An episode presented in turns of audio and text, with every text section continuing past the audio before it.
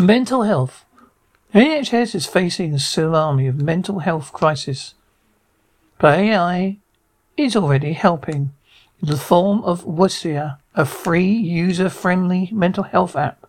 that uses an AI chatbot to support people who are waiting for traditional talking therapies designed to listen and provide tips that doctors already give patients, such as T- CBT and meditation techniques. The app, which has been available since 2017, but now NHS is running a one billion trial to see if the tech can be integrated to NHS patient systems, can be used while patients wait for face-to-face treatment.